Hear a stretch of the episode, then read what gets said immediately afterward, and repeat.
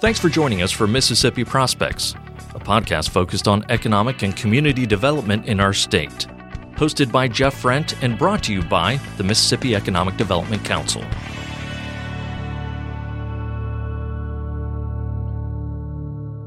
Cushman and Wakefield Senior Director Carol Henderson brings more than 15 years of experience in assisting domestic and international clients in site location decisions resulting from relocation, expansions, or consolidation.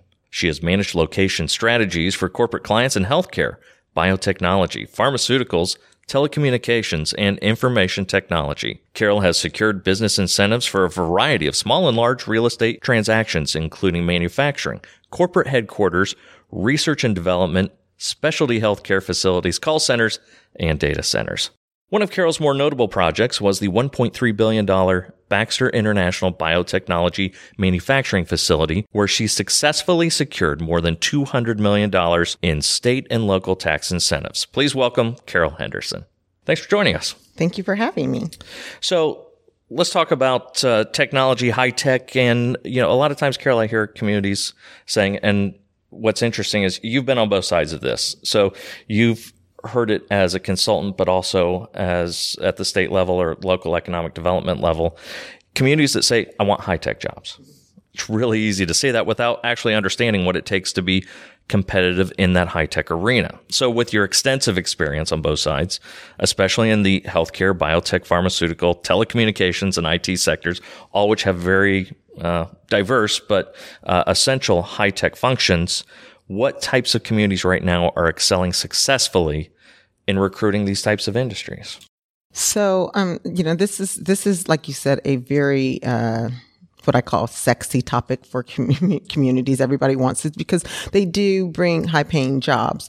However, it's it's very related to I would say per- perception, to uh, education, and it's um and, and a very skilled workforce um, across the country. Um, uh, there's a big shortage in software developers, IT.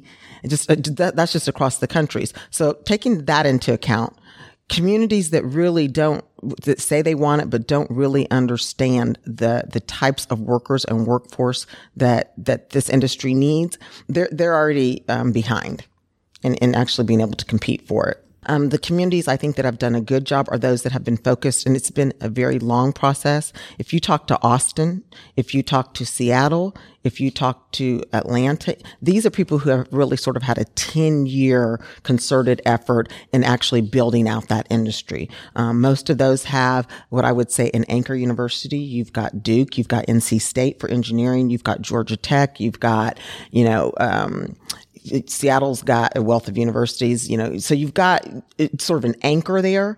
And then they've built around, I mean, some of them have large uh, anchor companies. So then you already have a workforce there. Some of them have small companies that have built up, but they have all had a concerted effort to really build um, the type of workers that's needed. And you, you, it's really about the workforce. It's really about being able to not just say that you want it, but that you actually can that you have a sustainable workforce that's already there and that you have one that you can recruit. So that gets to quality of life. And every community says we have the best quality of life. Do you have a quality of life that would attract these type of workers? And that's, that can be different. It's not just millennials. It's a different quality of life. Do you have a creative sort of quality of life? These um, workers typically don't like to drive very far. They like to be around other educated um, people. They like to be where they're sort of a critical mass of these companies. So it's really what I consider an ecosystem. And if you look across the country at areas that are excelling, they really have built out an ecosystem for, for technology. Do you find uh, which camp comes first? I mean, the quality of life, or having you know this base here that anchor with the universities, for example, um, in helping create that high tech ecosystem. I think so. I would say the the, uni- the universities I would think really probably come first because but you're not going to keep the the graduates if you don't have the quality of life. So it's sort of chicken and egg. Um, but I would say I mean if you look at Seattle they didn't really have much of a quality of life. I mean where Amazon's at it was it was a downtown area that was not the most thriving. Um, Atlanta had sort of this whole corridor that was a bunch of vacant buildings Um, and then, you know, Boston, I think is, and I didn't mention Boston, but Boston, I think has been a good example of, it's always sort of had that very, um, Cambridge has sort of been, you know, we're very educated, but it's also got a really cool vibe. Do you have a cool vibe factor? And sort of, you have to th- think, you know, what's going to keep these people here? What's going to make them want to stay here. And that has to do with, you know, creativity, startup money. Is there venture capital money? Do you have local investors that are willing to invest in it? And more than anything, I tell people, do you have the patience to be, be able to really sustain you know, working with your startup companies, taking the risk with them until they can begin to grow. So these are established communities already, you know, well known, thriving tech sectors, uh, but we've got other ones. So let's just, you know, this is Mississippi prospects. So let's talk about Mississippi. And we certainly do fight a perception problem across the country. There's a large segment of the country that is not familiar with Mississippi. They think we're uneducated. They're surprised that we wear shoes, have indoor plumbing. Do you think often uh, a community, and I, not to single out Mississippi, but we can be in denial uh, about how we're perceived outside? And how do we overcome some uh, some of those misperceptions? Uh, um, I think all communities are in denial about how they're, how they're, how they're perceived. I mean, because it, it, you know, I think especially in economic development, we get so caught up and we know our assets and we know our story, but and so we just assume well everybody else has to know how wonderful we are. But outside of it, people kind of go, "Oh yeah, well no, that's not what we thought you had. And so a lot of times you have to get a company to come to a place to visit, to actually experience, to get to understand the flavor of a community. Um, I will say that Mississippi does, I think, continue to suffer from a uh, perception um, and I wouldn't say it's so much ed- uneducated. I think, um, I do think one of the perceptions that's been good for Mississippi is that they've been able to attract so much automotive and automotive now has become uh, it's not traditional automotive anymore. People have kind of looked at automotive as an advanced manufacturing sector. So i think that that's helped raise mississippi's profile of a more trained workforce. Um, Mississippi has universities, great, great universities. Um, for some reason, they have they've got a lot of a brain drain where people graduate and then they move on to other areas, which other other I would say um, communities have that. I would say if I was in Mississippi, I would look at a place like uh, Tennessee. Um, Tennessee, for a long time, it was just kind of known what is music, music capital, but no one really thought of it as a place for high tech, for um, healthcare IT, um, for you know that, and then Nashville all of a sudden has just taken off. It's and and I look right at now. Nashville. I mean, think of Jackson. Think of you know, think of Hinds County. You know, think of some of the areas in Mississippi that could I look at that and say, why can't they be like a Nash? They could be Nashville. But that was really a concerted effort in branding, taking the universities and building that asset. I mean, a lot of it's about branding. So I think Mississippi's got to really, you know, think about what do we want to be and how can we brand that and how can we leverage I mean, I, I leveraged, you know, the, uh, the, the automotive sector and what you guys have done there and how well it's been and the skills and, and make sure that people understand the skills and the talent and what's required to work in now an automotive plant, you know, versus 20 years ago. You just come out of school with the diploma and that'd be enough. You know, and those those types of jobs uh, are viewed often by people who don't know a lot about them as sort of traditional manufacturing jobs. All of these jobs now do have that high tech component due to increased automation, which means there's definitely a growing need for a workforce which can write basic code. And to keep these automated systems working, you need some of those skills. Um, how about a unique approach that you may have seen to addressing uh, these technological skills gaps that a lot of these companies are facing in their workforce and you know perhaps it's been in a community that you've worked with mm-hmm. so coding's an interesting one um, i have seen more and more communities actually start offering coding um, all the way down to middle school middle school levels. There have been, I've, I've worked in a community, a small community actually in Tennessee, um, which actually reached down to the uh, middle school levels and offered some coding programs um, with some large um, healthcare IT companies that brought them in and did some internships. Um, and this, again, these were summer programs we'll offer these for you to come in and do coding. There's a lot of now online coding available. Um, communities are offering that. I, but more and more, I'm seeing communities not just go into the college level, they're reaching out and going, these are programs that are offered at technology. I mean, at te- te- uh, technical colleges, community colleges, um, because what we're finding from companies is they don't necessarily need a person with a four year degree. What they need is somebody that's got a specific skill. And if they can train that person or that person has learned coding and maybe they didn't finish college, that, that they would probably still hire that person. So we have a great program uh, in Mississippi. It's in uh, Columbus and also in Jackson, coding academies. Uh, intensive 11 month training, free to the student, and is supported by uh, WK Kellogg Foundation.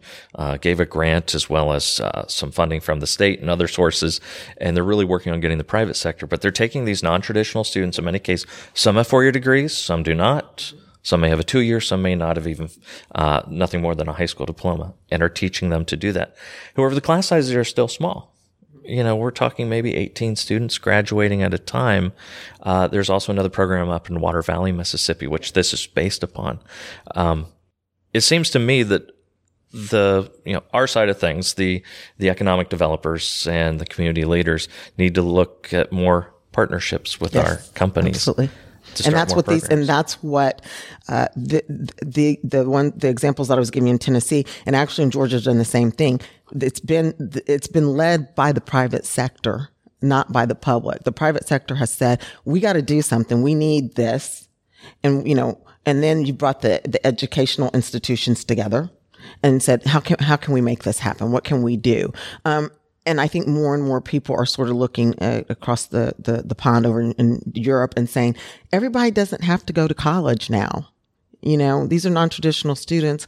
You know, I mean, if you look at how much the kids are always on their computers or playing games and uh, maybe that, that person's not going to be great in math or science, but would could learn coding. I mean, it's amazing to me how the kids all know coding now. Half of them know it without even without having any real training. It's like breathing to them, in, and in so cases. I think that there's got to be more of a concerted effort um, that economic developers have to think differently than they than the way that we have in the past.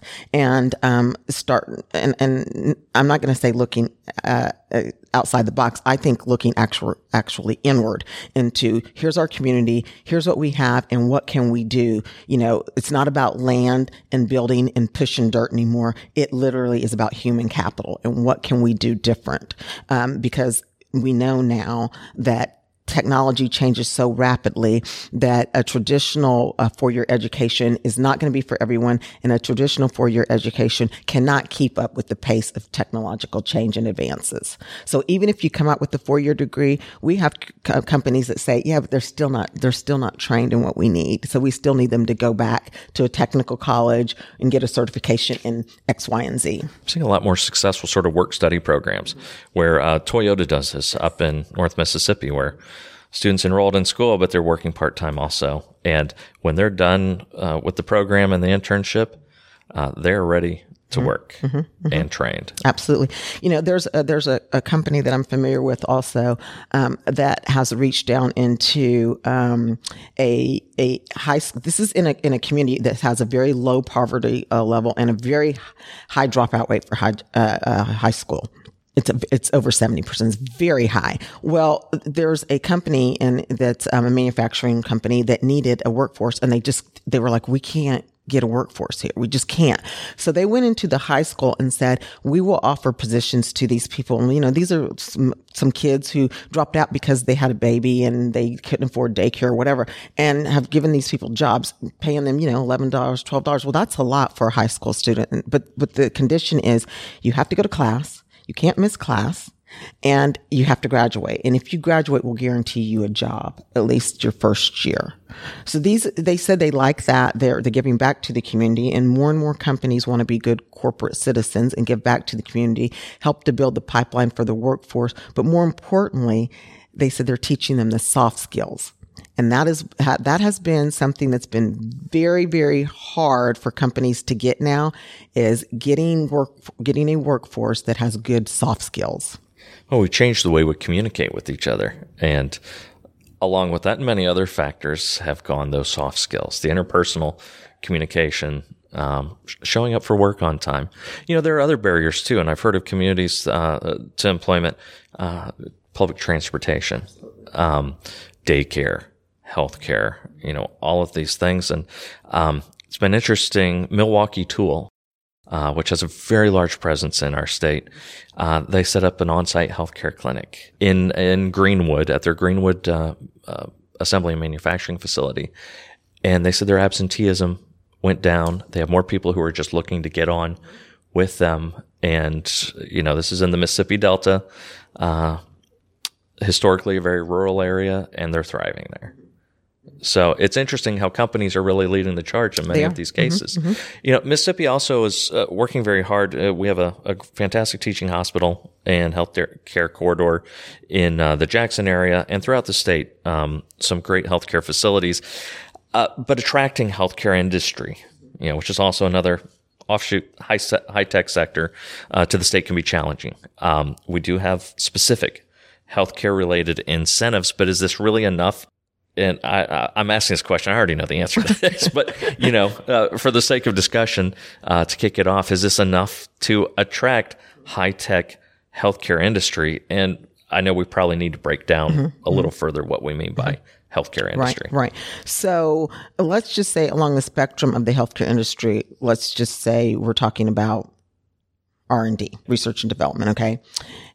Um, is it enough to have incentives for research and development? No. Because research and development again goes back to workforce. So I always tell people, I don't care how much money you throw at a project, incentives are gravy on the top. They don't make a good deal bad they just don't, you know. So if you don't have the workforce, it doesn't matter. So um, the incentives should be something that you layer on top. And incentives to me also cannot be a cookie cutter approach. It has to be if you're wanting to attract a healthcare industry, do you understand the industry? Let's take now. Let's go to the other end of the spectrum, biomanufacturing. Uh, Mississippi is a very good base for manufacturing. It's got a strong base for manufacturing. I know uh, that Baxter has a facility in Cleveland. It's been there for a very long time very well established. Very well established, and they like that facility. Um, I know that uh, they they've got a very low turnover. That's been there a long time. Now, that when you look at biomanufacturing, do you understand that you know it's got to be there's it's got to go through a long approval process. So if you're offering property tax abatement, are you saying you know we're going to give you a 10 year property tax abatement that's going to start in year one? That means nothing to a company in biomanufacturing because we're not making product for probably three or four years. So, you know, a, now, so a community that's very rigid and is not willing to understand how an industry operates, that doesn't have flexibility to say, oh, okay, we get that. Okay. you know, a, a company, a manufacturing facility that says we need a lot of water and we need to guarantee that you're going to give us this amount of water for our to, for our product. A community that says, well, we can't do that. That's again, again you don't understand the industry. So, um, it's not necessarily the incentives. It's do you have a good understanding of the industry and what their needs are? What is it going to take for that, cons- that, uh, uh, industry to operate in your community and be successful? Do you have the resources from a capital, um, from a human capital standpoint, from a natural resource standpoint, and layering on top of that, do your incentives speak to what their needs are? Is it also important in this field, and we're talking about technology from healthcare, you know, to advanced manufacturing?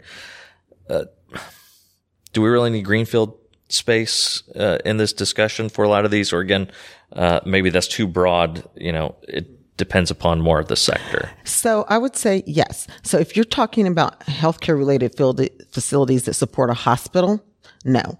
I mean, you can use existing office space. If you're talking about a healthcare facility that's going to be manufacturing or research and development related, it, it's going to require some special things, you know, uh, HVAC. It's going to, you know, clean rooms. There's going to be some special things that's going to be required there. So greenfield sites, yes, are, are going to be very, I think, much more attractive to companies on that spectrum. Talking about the state of uh, uh, sort of the business world at large, you know, is the economic uncertainty that we're we're seeing a lot of headlines on anyway, uh, due to ongoing trade wars and tariffs. Is it affecting current strategy of your clients right now? Are they all, do you see a, a pulling back is really what I'm asking. Yes, uh, we do. Um, it's it's really interesting. Companies that have sort of received the green light from their board are moving fast and furious to get things done. Okay. And I think they're wanting to get things done before the end of the year. We're headed into an election year. And I think you're going to start seeing a slowdown because there's, there's already uncertainty now with the tariffs and NAFTA, but there's going to be even more uncertainty next year because we don't know who's going to be the president. And so we're not going to be, you know, people aren't really sure what direction we're headed. So we've got a couple of companies that I'm working actually with two clients right now. Um, one's in the automotive sector and one's a supplier for the automotive sector. And they've said we've got to kind of pull back because we don't know what's going to happen with tariffs. We don't know what's going to happen with some of these things. I got another company that's doing something with steel that's kind of pulled back. And so it's not that they've canceled projects. I think everybody's in a kind of wait and see what's going to happen.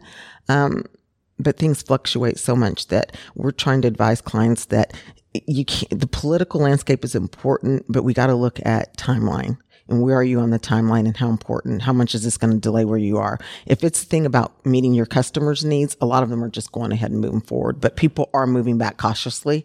And what I'm seeing more and more is people are phasing in a phase one and a phase two. And where people said we thought the phase two would happen quicker, they're now pushing the phase two off and saying, I'm not sure when phase two will happen. So much more phasing in of projects. A little more wait and see how things shake out. So what can a community do right now that may be listening to become uh, more competitive in either the healthcare biotech or technology related fields? Where would you tell them to start if they're looking to attract uh, these types of industries? I would tell them to the first place to start is to look at your assets. What do you what what do you truly have in your community that's an asset? Do you understand the, and for for technology, you know, look look at the spectrum in technology. There's a lot. I mean, there's, you know, medical devices, there's medical supplies, there's, you know, biotechnology, there's healthcare IT. Where along that spectrum do your assets fit and where can you play? Figure out where you can play and then build a story in your assets around that. Build your story and your branding all around that. You know, I, I, I hate to go back to this, but I tell people all the time, North Carolina to me is an example of a, of a, state and a community that said, you know what, we decide we're going to play in biomanufacturing. That's just where they wanted to play. We're not going to play in R and D. We're not going to play in all these other things. But they did a concerted effort. They built training programs around that. They went to the technical and community colleges and said, let's put programs in around that. And it was about a 15 year effort, but they stuck with it. They branded themselves around that. And they, now they became known as that perception. Did they have it? No. But again, it was telling the story and branding. And I tell people, look at your assets, decide what you want to be and build a story and a branding campaign around that. And exercise patience. You've been talking a mm-hmm. lot about this and we haven't addressed it specifically, mm-hmm. but this is not an overnight no. process. No, and if you, and I and you're right, I have. I've said in many of these examples, it's been ten years, it's been fifteen years, and right. And I think from a political standpoint that it's very challenging for economic developers because you have to speak to the mayors and the politicians that go, well, why don't we get that project? Well, when are we going to get, well, you know, and I, and I used to sit on the side of the table, so I know I used to hear it all the time. well, how, well, how come we didn't get that 1500 person, you know, how come Amazon didn't come here? Why didn't Microsoft come here? And so people don't understand that those, a lot of those places where those things have landed, it's been a concerted, long effort. You know, you've got to have patience here. You know, I think more than anything, I'm looking at regionalism. How can you market yourself as a region?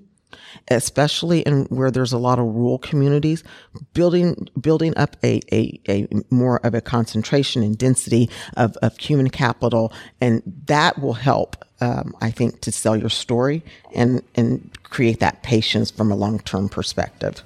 Cushman and Wakefield Senior Director Carol Henderson helping us navigate this high tech road. Thanks a lot. Thank you. Mississippi Prospects is brought to you by the Mississippi Economic Development Council, the Mississippi Development Authority, Cooperative Energy, Greater Jackson Alliance, Entergy, Mississippi Power, Tennessee Valley Authority, Watkins and Eager, Butler Snow, Jones Walker, and produced by Podastery Studios. If you have questions or comments, join us on Twitter at MEDC Info.